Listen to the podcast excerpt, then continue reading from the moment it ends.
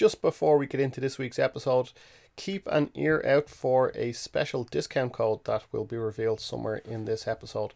It will give you a 50% lifetime discount on all of the toolkits on usebecause.com. You'll still get your month for free. You can take your month for free and sign up to that free month with the 50% discount. That 50% discount will be there whenever you come back with that same email address. So all you need to do is sign up, get the month for free, use the discount code that will be revealed to you at some stage during this episode. Use that, and then you have locked in a 50% discount for the rest of your life. Okay, on with the show.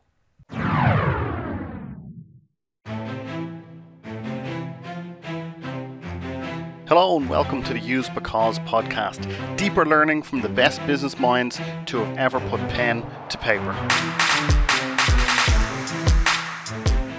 The Book of Tells by Peter Collett is the focus of this week's episode. And it's an interesting book for a number of reasons. One, well, this guy, first of all, Peter Collett, he was the in the UK, he was the Big Brother resident psychologist. He was the guy who would talk about you know, body language and what they were really saying and all that kind of thing. And that's always a fascinating topic. We all want to be able to spot when somebody is, you know, being untruthful or somebody is holding back or somebody is nervous but not necessarily saying it. All of those things are useful. What's somebody actually saying when they're not using their words and they're actually their their their body language is, is giving them away. And that's what this book is about. But one of the reasons I say that it's an interesting book is because I'm not sure I agree with all of it that's in it. Now, the reason I've decided to do this book is because it's a great complement to a different book that we covered on the podcast called The Truth About Lying by uh, Stanley, uh, I want to say Stanley uh, Walters, Stan Walters, that's who it's by. The Truth About Lying by Stan Walters. And I actually believe that that book, The Truth About Lying, is a a better, deeper version of of how to read body language. Now, in that other book, the the truth about lying, he he's really talking about how to spot when somebody is uh, being untruthful, and his approach in the in that book, and it's we'll get into why this book that we're doing today is a little bit different. But the the way he covers it in the other book is it's almost like you start off with a blank canvas or you know a very wide funnel or something like that and you're slowly kind of getting closer and closer to what somebody what, what the actual truth is or what they're really concealing. In this book the book of tells he is talking about body language and what it means but he's leaving out i think i think he's leaving out context. Like say for example in in the book of tells he talks about how uh, somebody scratching their nose uh, is an unconscious way of uh, somebody, you know, not wanting the truth to come out, that kind of thing. Whereas in the other book, the, the Truth About Lying, he talks about, well, what's the context of somebody scratching their nose? What if they just have an itchy nose? And he talks more about how to decide what's their, their baseline behavior uh, what's the change from that behavior? Do you see the changes in clusters and so on? It goes on like that. There's there's levels to what he's saying, but that's not to say that the Book of Tells can't teach us something as well. His point is that there, it's almost like a what are the things that you can look for? What are the things that people do? And he talks then, and later on in the book, he talks about how to interpret what people say or what people do with their body uh, through their culture as well like for example the way Italian people are more expressive with their hands, whereas um, British people or Irish people they might be more reserved. They might not necessarily uh, have wild gesticulations the way um, some stereotypical Italians might. So he's talking about how to understand, and actually, as well as as well as those kinds of cultural differences, he's talking about how we grow up watching those around us and how we kind of learn uh, ticks, if you like, or we learn uh, gestures from those people as well. So it, it it's just it, it's like a lens to see that somebody's behavior through as well. So in the book, he talks about lots of lots of different lots of different uh, tells that exist. So he talks about like dominant tells and submissive tells. uh, tells during conversations, political tells, right, which to me are so obvious, they're boring, right? Watching a politician um, try to be uh, young and vigorous and uh, full of vitality and health. It's too, it's too, it's too obvious what politicians are doing all the time and how they won't answer a question uh, when they're asked it, that kind of thing. He talks then about uh, greeting tells, like how to how to get a, an initial read on somebody when you first greet them, and then obviously how to to uh, spot when somebody is lying as well. But again, everything he says in this book, he seems to leave out context. It seems to me that, like say for example, he might talk about a greeting tells like the the different types of handshake that exist. Um, and I think he has like eight different types or something like that one is uh, a, a bone crusher, right? Somebody, you know, somebody who shakes your hand and they try to crush you into dust when they're shaking your hand. That's a show of strength, right? So that's the the person who's trying to be dominant and trying to be in control. But it depends on the so, so that's that's like one thing to watch for, right? When when you're when you're meeting somebody, like, do they have a really strong handshake? And we all know that people know handshakes that are, um, you know, really there's a difference between somebody who's trying to crush your bones and somebody who just has a firm handshake. So he's talking about the difference between the two of them, but he's not necessarily talking about the the context in which they are uh, shaking your hand. So, actually, one thing just to keep in mind, um, my friend's dad taught all, me and all the lads this years ago when we were teenagers. If somebody does try and crush your hand, if you put your when you're shaking hands with someone, if you put your index finger along their wrist, they won't be able to crush your hand. So um, somebody can squash your hand as much as they like, but if your finger is like along the inside of their wrist as you're shaking hands, they won't be able to crush your hand. There you go. That's for free. So uh, anyway, so th- that's one of the things that he talks about is like the, the, the greeting tells. One is the, the bone crusher. Uh, one is the limp handshake. So the limp handshake is the person. What he's saying there is that the person is disengaged. But I would think if somebody has a limp handshake, they may just never have learned how to shake hands, or they just have never even considered it, or they could be really, really uh, shy, or they could be really timid, or uh, lacking in confidence. He says that when somebody has a limp handshake, it means they're disengaged. Is that true? It not? I think it depends on the context. Firm handshake, then, um, somebody is open and expressive, and he says that they're emotionally expressive if they uh, have a firm handshake. And I, I would I would actually agree that somebody with a firm handshake has they haven't happened upon it. They haven't just happened to have a, a good firm handshake. I think somebody decides to have a firm handshake or somebody has thought about their handshake and how it'll be interpreted by other people. A, li- a limpet, we've all met this person. A limpet is the person who won't let go. Um, that can be a control thing as well. Uh, there's there's nothing stranger than when somebody will not let go of your hand and you're just basically standing holding hands with somebody. Um, it's it can be a form of it can be a form of domination. And the reason I'm hesitating there is because all of these things, and he, and I guess the approach he's going for in this book, all of these things really tell us something to watch for, right? So as you're greeting somebody, like if you're looking to read their body language straight away, you have to know what am I looking for. Well, one thing you can look for is their handshake, and what you can do is you can you can you can combine what he says in this book with what Stan Walter says in his book, The Truth About Lying, and, and the two things together then uh, you can you can start to uh, to really get a read on somebody, I suppose. Anyway, the limpet is somebody won't let go, and in this book he says it's all about control.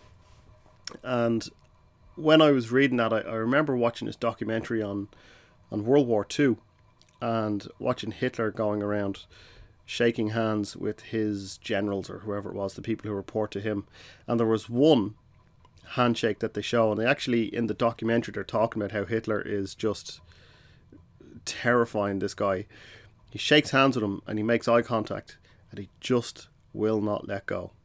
He just maintains Hitler maintains eye contact and maintains the handshake and just keeps going and going and going. And he's that's totally about control. Like you don't need to be a body language expert to, to understand what's happening there. He's just dominating this guy. It's just it's a, it's such a strange thing to see to, to put that kind of fear into another person just through uh, maintaining a handshake and maintaining eye contact.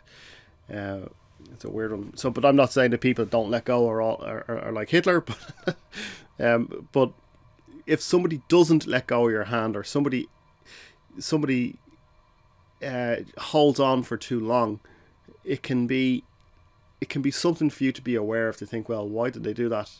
Is it that they just don't know how to shake hands? Maybe it could be a young person who doesn't necessarily know how to shake hands, or is it a control thing? Again, like you look at somebody like Trump, who uh, yanks people towards him.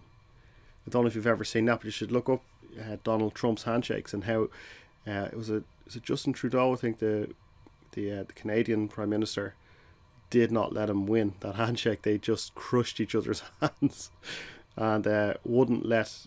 He basically planted his feet and wouldn't let Trump pull him towards him. It was, uh, it was really interesting. Uh, then he talks about like uh, clammy ones, right? So somebody's nervous, somebody has like clammy hands, but there's like you know conditions where people have uh, sweaty palms. Anyway, the reinforced or the the relocated is what he talks about. Actually, the relocated is the Trump one where he relocates you. So it can be a, a, a pull, somebody pulling you towards you, or it can be a push. Either they can kind of push in your hand, and that's about dominance and control as well. Uh, he talks about the, the the upper handshake, and that's the one where somebody. Uh, so if you're shaking hands with your right hand, your hand is kind of like parallel to the other person's. But sometimes, if you imagine kind of turning, turning the palm of your hand down towards the ground, that can be a show of dominance as well. Again, it all depends on context. But this is what he's saying in the book: is that uh, if somebody does kind of look to put their hand on top of the handshake, as in like to rotate the hand so their palm is facing the ground, that can be a show of dominance as well. But um, again, just things to look for, just things to watch out for while while you are in the process of greeting somebody. He talks then actually I've I've kind of skipped into the book there talking about the, the greeting tales, but he talks about at the beginning of the book, uh, he actually talks about four conditions that exist for uh, for a tale to actually exist. He says it should be an activity, right? It should be something that actually happens. So it's a, a motion, a movement, uh, uh, something they say, uh, or even something that they don't say. It must reveal something about the person. Uh, it must be noticed, right? Uh, big is obvious, so it, has. It's not a tale unless somebody notices it, and the significance of it must be recognised. So it must be interpreted by the person who's reading the tale as well. So that's uh, all very important stuff to keep in mind. He talks then about different types of tales, right? So, like we talked about the greeting tales and the, the dominant and submissive tales. But then there is things like uh, false tells. So a false tell or a counterfeit tell is somebody who is, say, for example, biting their lower lip to pretend that they're trying to to disguise the real tell. So it's almost like a double bluff. Uh, they're aware that tells exist, and they're maybe biting their bottom lip, pretending that they don't want to uh, to give something away, but really, um, it's a false tell. He also talks then about signature tell. So signature tell is, don't know if you're if my I remember when when when we were kids, my if my mother was really angry, you knew when it was like, okay, the joke's over now, just leave the room. We've pushed it too far. You always know when your parent is uh, is upset or angry or, or or happy or whatever it is. Same with your your partner or your boss or your friends. There's just these signature tells that people have um, and they have to be kind of filtered out as well from uh, if you don't know the person. It's just something that they do all the time. Like I said, there, what what Stan Walters in his book would call uh, a baseline behavior, right? So this is just how they act when they're they're normal. Um, so dominant tells then he talks about a dominant tell. He and this is I, I this is well known, right? A, a dominant tell, somebody who's being dominant or wants to display dominance will take up more physical space, right? The example I've always used previously is to think about how Superman stands. So as soon as I say how Superman stands, you're probably thinking of feet wide apart, hands on his hips, but not his hands, it's usually his fists on his hips, right? He's taking up physical space, and that's what dominant people do. Dominant people will uh, they'll take up physical space, and they'll also then try to control your space. So it could be when they're shaking hands with you, they put a hand on your shoulder.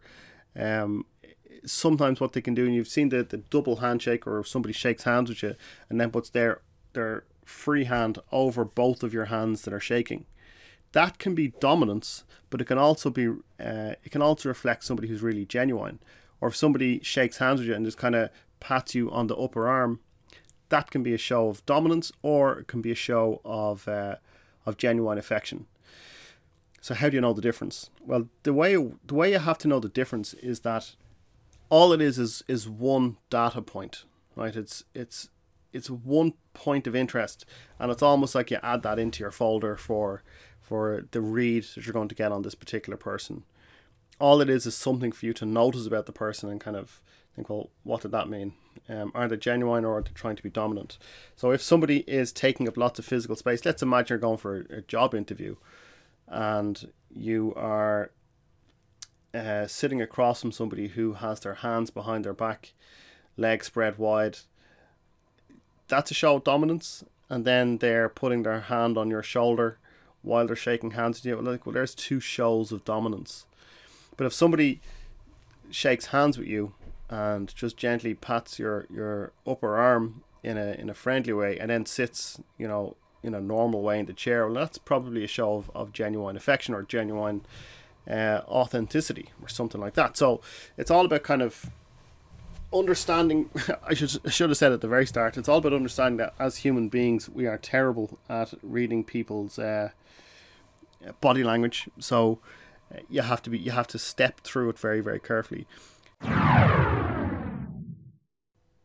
The code for getting 50% lifetime discount for this particular episode is TELLS50. T E L L S 50. A 50% discount for life as well as the one month free at the very beginning. Forever. So go to usebecause.com and at the checkout put in TELLS50. He also talks then about dominant tells in how we talk as well. So and again, this isn't this isn't rocket science, right? When somebody is dominant in the conversation, they generally use less ums and ahs when they're talking. They'll generally talk slower and they have no problem interrupting. You've all seen people give presentations where they just don't have the confidence for it, right? They're umming and ahhing and they're almost apologetic in how they're they're putting their their presentation forward and that kind of that can that can really affect the audience as well where you just kind of feel uncomfortable watching the person being uncomfortable. A dominant person uses a lower pitch a lower tone of voice and in fact if there's any salespeople out there listening to this and you struggle to get past the gatekeeper uh, the receptionist or the, the personal assistant to the person you want to talk to if you ring up and say, let's say you want to talk to John Smith, and you say, "Hi, it's uh, Kevin here. I'm looking to speak to John Smith." They'll say, "Who should I say is calling?" Uh, and you go, uh, "It's uh, Ke- uh, Kevin Redmond." Right, you're probably not going to get through to the gatekeeper if you don't know them. But if you do it this way, they say, "Hello, uh, Acme Inc., whatever the business is called," and they say, "You say, I'd like to speak to John Smith." And they say, Who should I say is calling? And then you take a, a little pause and you say, It's Kevin. There, there. If you if you have, if you belong there, if you like, if you just expect to be put through, if you have that dominance, what doesn't work every time, but sometimes it does work. If you just expect to be put through, as if like, why are you even asking who I am? There's a much better chance of you getting past the gatekeeper. Uh, like I said, doesn't always work but it's uh, it's good fun practicing those things as well. So dominance is, and again, here's another example. Think about uh, any mafia movies you've ever watched. Right? Is it Goodfellas where they talk about Paulie?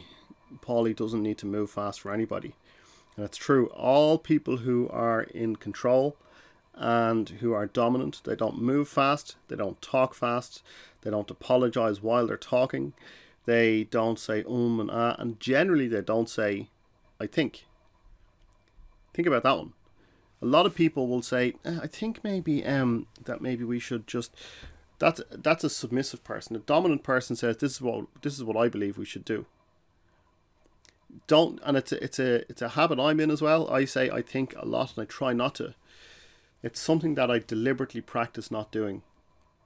Is to is to not say I think. If I'm sure about something or if it's my opinion on something, then I say this is my opinion.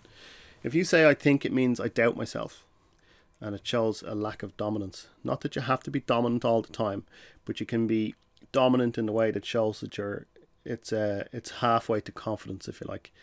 Yeah, so think about that as well. Then he goes on to talk about submissive tells. So submissive tells is when people are kind of essentially the opposite of being dominant. So you can th- you can think about all of these tells in terms of yourself and in terms of other people as well. What's the what am I putting out into the world? And again, to to refer back to the, the, the truth about lying, he talks about uh, there's basically seven keys to to reading somebody or to, to know somebody is lying, and one of them is what he calls contamination.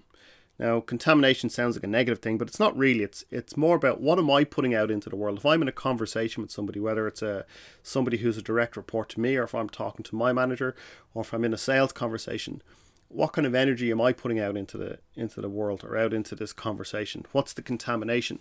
So think about how you are uh, impacting a conversation. If if you're being submissive or dominant, or if you're not, if you're being too dominant and not allowing other people to, you're kind of making other people coward. Doesn't mean that they're not capable of of being right. It's that they just might be intimidated by somebody who's being too dominant. again, just to to to reiterate the point there's there's lots of things to look for in a conversation, lots of things to, to keep in mind, and this is just some of them. Other things that people do when they're being submissive is they can they can do self comforting things. Like if you know if you're you know if you suddenly realise you've made a mistake, you go, Oh my god, what's the gesture you think of when you do that? It's that putting the hands up behind the back of your head. You go, Oh my god, I'm after messing that up that's a self comforting thing. The idea behind that self comforting, and this seems to be universal. Again, depends on the context, but it seems to be universal for most people that they will they will self comfort in that way. Um, and it's it comes from when whoever looked after you when you were a baby, your parents or whoever it was, would hold the back of your head, and that was very comforting for for a baby. Other things that people do is that they other things that people do is that they hold their own hand, right? So they could be interlinking their fingers, or uh, another thing which is really interesting when you talk about head tilts. You know, if you're in a pub or or you know packed restaurant back in the day when remember restaurants and pubs when they were packed, but let's say you're, you're something like that and you need to get through two people who are having a conversation you have to walk in between them. You generally tilt your head towards the ground. And that's not one I'd ever thought of before before reading that book. And it's so true that as you're walking through two people, as you're interrupting their conversation, they both kind of take a little step back and you you apologize, but you always kind of tilt your head towards the ground, and that's a, that's a very submissive thing. Like it's a it's apologetic, but you'll see that in other aspects of of of your life of, of business as well, where people kind of dip their head down, and that's something that can tell you something about what a person really thinks you add that into your mix, you add that into your folder about what they're they're possibly uh, thinking about. So the head tilt, or he also talks about the head cant, right? As in you kind of expose your neck, um, and it can make you look smaller. Supposedly, I don't know if I agree with that one, uh, but he talks about the the head cant, um, where you kind of uh, put your head back. Conversation tells, and he talks about. This is something that I wish everyone knew is how to interrupt a conversation or how to uh, allow other people to talk. You know, if somebody is giving a presentation and sometimes there'll be some, like, I mean, I don't mean a presentation to thousands of people, I mean a presentation to five or ten people. And sometimes there's people who just keep interrupting the presenter. They're not they're not looking for the the unspoken rules for when it's okay to interrupt. So, for example, if I'm giving a presentation and I don't want anyone to interrupt, I might do a very small gesture with my hand and kind of like, you know, look at the person and kind of like raise my eyebrows and go, as in, I'll take that question now in a second or I'll, I'll, I'll, I'll I've heard your comment, I'll address it in a minute, but let me just finish my point. I'm saying all that without, without saying it out loud. Other things that people can do if somebody wants to interrupt me without just like some, what I mean is that some people just start talking because they had a thought and now it has to go out into the world and everyone has to hear it. Whereas you, the better way to do it is to almost kind of like, you know, that kind of sharp intake of breath that people do, like, like just, and they kind of raise a finger and maybe raise their eyebrows. That kind of thing give, gives an indication without saying anything that, that I'd like to interrupt. I'd like to make a point. And then what I'll do as the presenter is I'll yield to that person. So I might kind of like nod at them and kind of raise my eyebrows and kind of make eye contact with them as if like, go ahead these are all the conversation tells that you're looking for both when you're like i'm just giving the example of a presentation but these are the kind of things that should be happening in one-on-one meetings as well.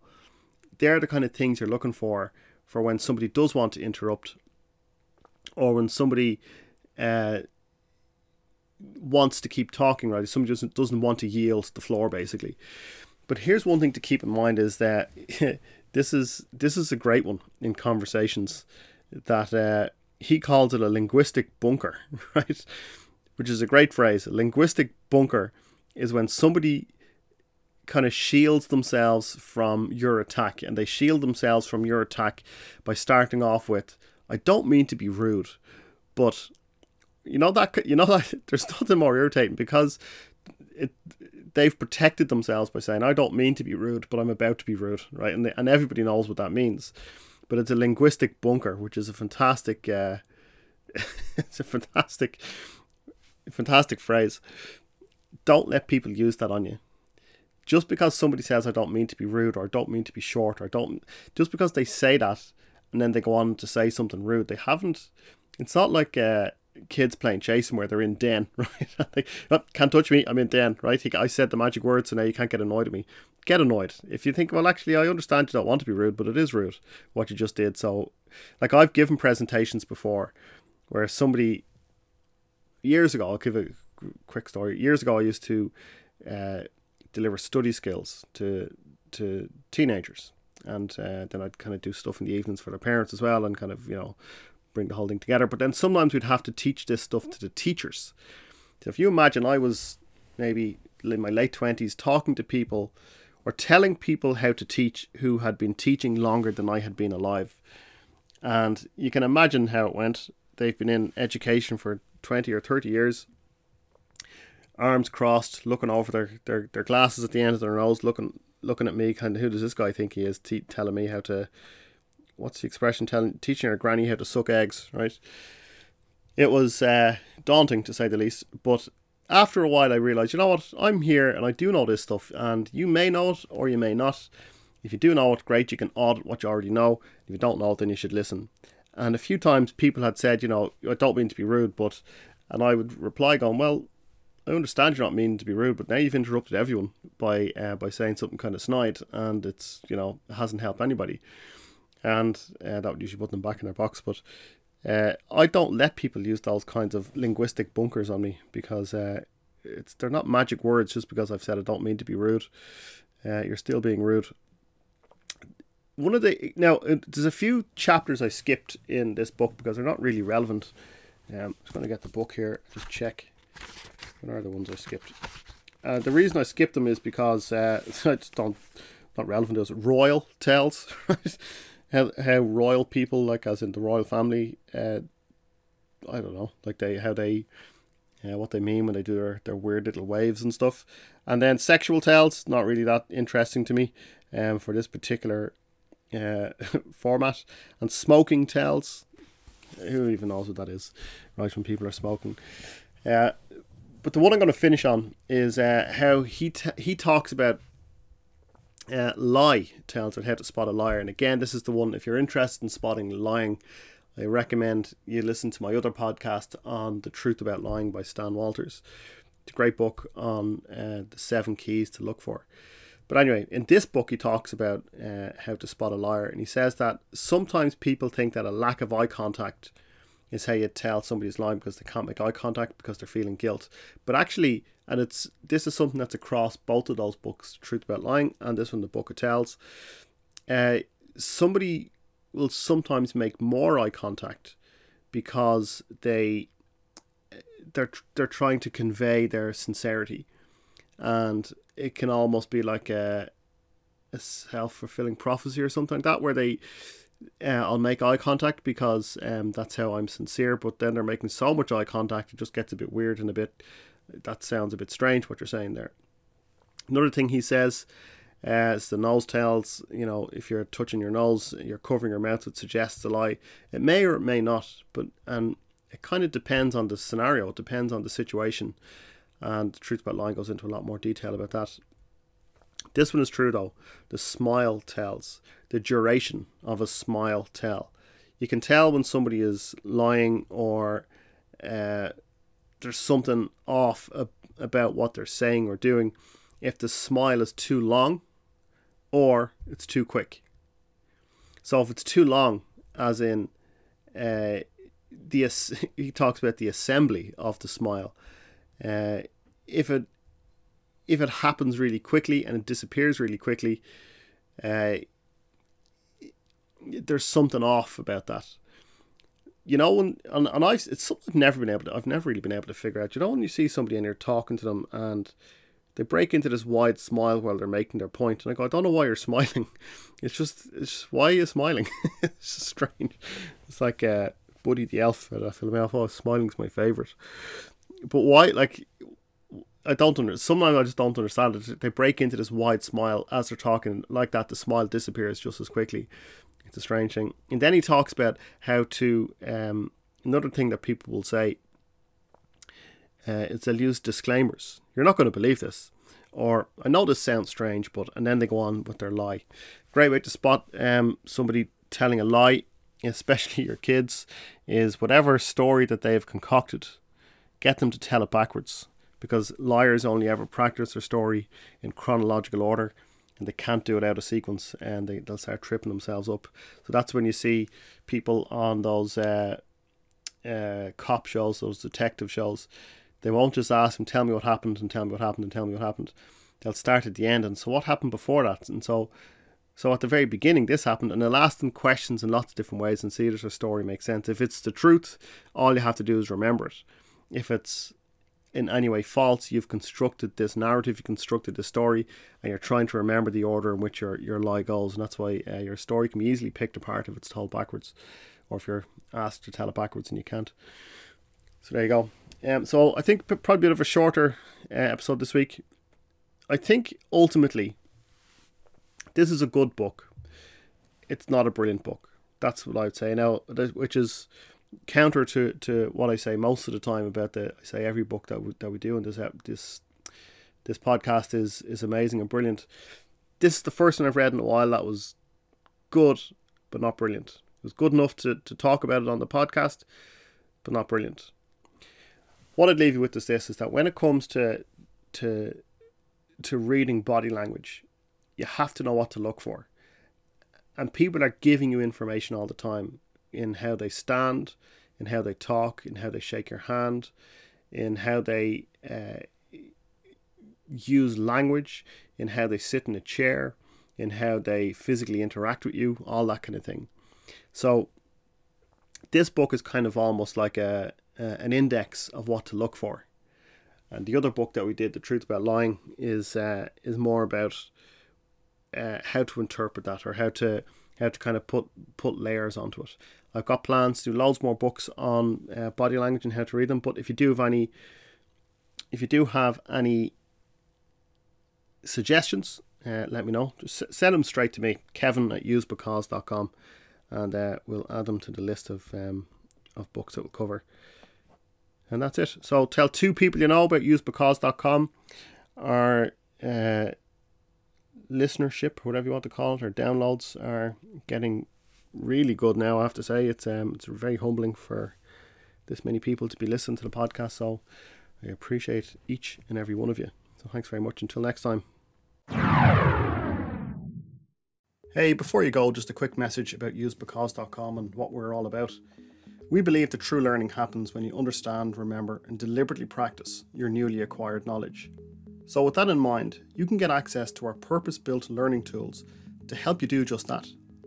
To really embed the knowledge from this episode, take a look at the interactive summary that goes along with it.